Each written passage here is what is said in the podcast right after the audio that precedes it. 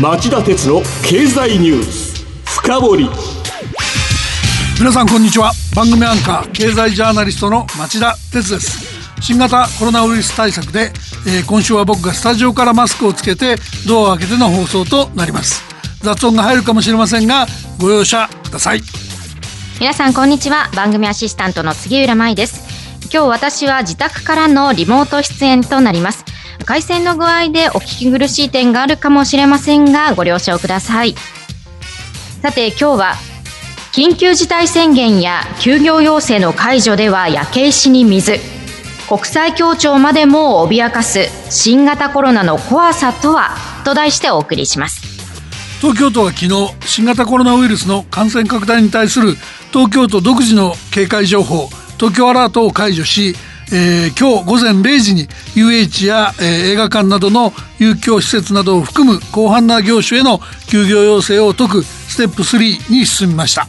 また来週金曜日には政府が都道府県をまたぐ移動や接客を伴う飲食店に対する自粛要請を全国的に解除する予定で都も足並みを揃えて同じ日に都内の休業要請を全面的に解除する構えを見せています。しかし残念ながらこれで経済が良くなると考えるのは甘いんです。これまでの外出や営業の自粛要請で失業や所得貯金の目減りが顕著で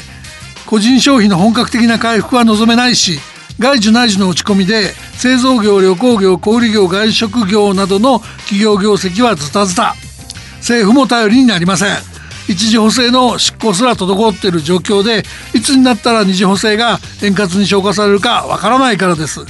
むしろ怖いのは国民の強い不満を抱え込んだアメリカや中国が国民の目を海外にそらそうとすることでそうしたことは外交上の対立にとどまらず軍事的な衝突のリスクすら高めかねないんです。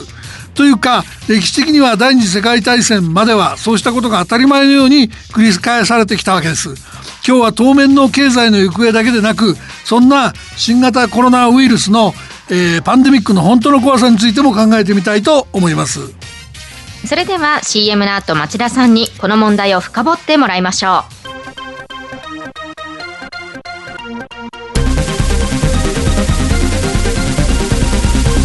町田鉄の経済ニュース。深掘り。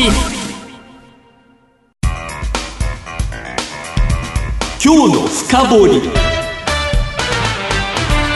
日本国内では政府の緊急事態宣言や東京アラートの解除でなんとなく新型コロナウイルスの感染拡大の第一波は収束したような気持ちになっている人が少なくないように思うのでまずは世界の、感染の実情を押さえておきましょう。杉浦さんアメリカのジョンズ・ホプキンス大学の最新集計を紹介してください。はい。日本時間今日午後2時過ぎの時点で、世界の感染者数が751万4559人と750万人を突破しました。最多は202万3347人と202万人を上回ったアメリカ。2位が80万人超えのブラジル。3位が50万人超えのロシアとなっています。死亡者は42万人を超えており、アメリカ、イギリス、ブラジルが上位を独占しています。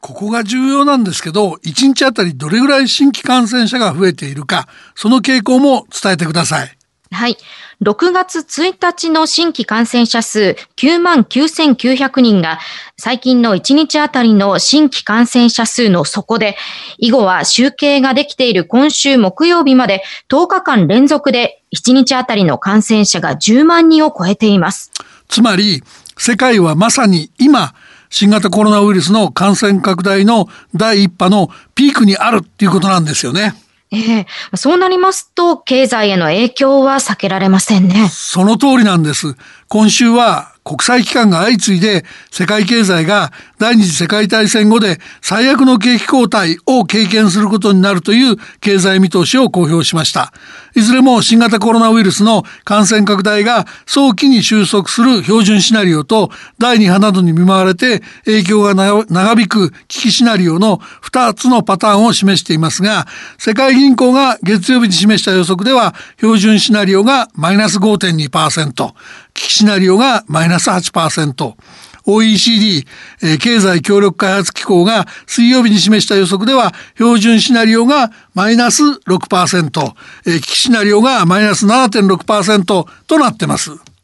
日本の場合、緊急事態宣言や東京アラートの解除が早すぎないかという不安を感じている人が多いと思いますが、大丈夫なんでしょうか？まあ断定的なことは言えませんけど、東京都の動きは気がかりですよね。都内では5月25日に緊急事態宣言が解かれて以降、新規感染者が再び増加に転じています。ステップ2に進んだ翌日の6月2日は、1日の感染者が34人に上り、都は再拡大の兆候が見られるとして初初めて東京アラートを発動しました。そしてストップ2に進んだ結果が2週間後にあたる6月16日、つまり来週火曜日あたりからはっきりしてくると見られるのに、その結果を待たずに今から19日、来週金曜日には政府が都道府県をまたぐ移動や接客を伴う飲食店に対する自粛要請を全国的に解除する予定だし、東京都も足並みを揃えて同じ日に都内の休業要請を全面的に解除する構えを見せています。うん。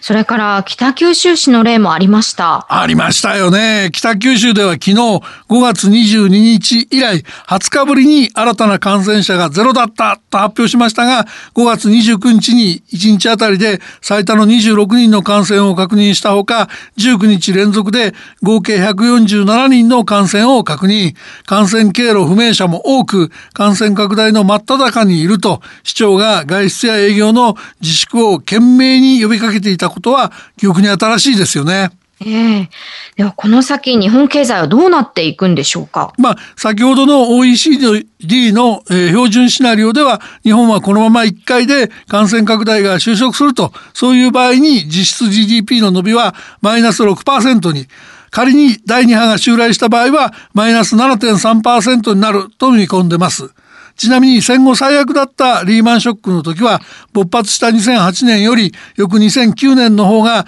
マイナス幅が大きかったんですがその2009年でも実質 GDP の伸びはマイナス5.4%でしたから、えー、6%だの7.3%だというあのこういう今回がものすごく厳しい傾向体になると予想されていることがわかると思います。うんで、原因は新型コロナウイルスの感染拡大が様々な形で経済の足を引っ張ることです。まずは小売宿泊サービスなど幅広い業種で新型コロナ関連の解雇雇い止めが急増していること、潜在失業者と言うべき休業者が解雇雇い止めといった失業者より桁違いに多いことも見逃せません。さらに言えば、ひとたび職を失えば再就職することは難しいわけです。こうした中では、もちろん雇用のない人も含めて、消費者が財布の紐を締めにかかるでしょ？使いたくてもお金のない人ももちろんいるでしょうし、となると GDP の最大の牽引者である個人消費が減ってしまうことになります。うん一方、企業の投資や輸出はどうでしょうか？消費が出ないんですから、巣ごもり需要を取り込める一部企業を除いて、小売業や外食業は売上が激減します。インバウンドに支えられてきた旅行業、宿泊業、航空業も悲惨です。そして自動自動車など輸出のエンジンである製造業もサプライチェーンの崩壊で作りたくても作れないとか、海外市場の低迷で輸出しても売れないといった苦境に直面してます。したがって企業の投資や外需も期待できない状況なんです。加えて当てにならないのが政府の新型コロナウイルスの感染対策です。政府は4月末に成立した第一次補正予算これご存知の通り個人向けの一律10万円の給付金も休業者向けの雇用調整助成金もそして中小企業のための持続化給付金も手続きやシステムにあ申請に時間がかかったり申請システムのトラブルがあったりで必要な人たちのほとんどがまだお金を手にしてませんよね。コロナ対策の多くは総額で見れば規模大きいんですけども必要な人に必要な時に必要な金額が支給されているとは限らずこれでは経済前提を下支えするとか活性化するには力不足と言わざるを得ないんですよ。うんでは冒頭で指摘した外交上の対立や軍事的な衝突のリスクについて説明してください残り時間があんまりないんでアメリカと中国の関係に絞ってお話ししますがこの世界1、2位の経済大国は新型コロナウイルスの感染症のパンデミック問題が起きる前から一触即発の状況にありました。原因はトランプ政権のアメリカ第一主義が内包する保護主義と習近平政権が国家目標の中国製造2025で掲げる技術派遣主義です。この二つの問題が絡んで両国の貿易戦争はエスカレートしました。ここに戦前のブロック経済を放出させる状況が生じてしまってたんです。加えてアメリカが中国の通信機器大手ファーウェイなどを念頭に強化してきた半導体や半導体製造装置の禁輸措置、輸出禁止措置は日本を太平洋戦争に追い込んだ石油の禁輸措置を思い起こさずには置かないものなんです。もともと米中には深刻な対立があったということですね。そうです。そして、そんなところに二つに、二つの新たな対立を煽る問題が出てきました。一つは WHO 世界保健機関での主導権争いも含めて新型コロナウイルスの感染拡大問題が起きて11月に大統領選挙を控えたトランプ大統領が中国叩きを始めてしまったことです。アメリカでは11万人を超す人が亡くなってます。アメリカ人は中国叩きにシンパシーを感じる人が我々が想像できないぐらい多いと言います。そしてもう一つは習近平中国が香港国家安全法の制定方針を固めて香港に高度な自治を認めてきた一国二制度を事実上廃止する構えを見せていることです。こうした中でかねて中国が領土的野心を隠さなかった南沙諸島問題などで火種が生じれば一気に武力衝突が起きてもおかしくないほど両国は相互不信を抱いているというのが現在の状況と言っていいでしょう。以上、今日の深掘りでした。今日は緊急事態宣言や休業要請の解除では焼け石に水。国際協調までも脅かす新型コロナの怖さとはと題してお送りしました。番組への感想、質問などがありましたら、ラジオ日経ホームページ内の番組宛てメール送信ホームからメールでお送りいただけます。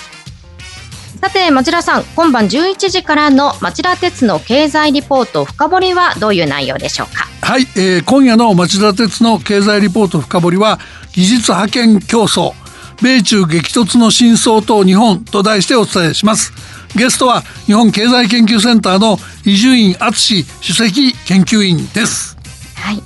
番組内では本のプレゼントもありますので、ぜひお聞きください。それでは、この後夜11時から再びお耳にかかりましょう。さようなら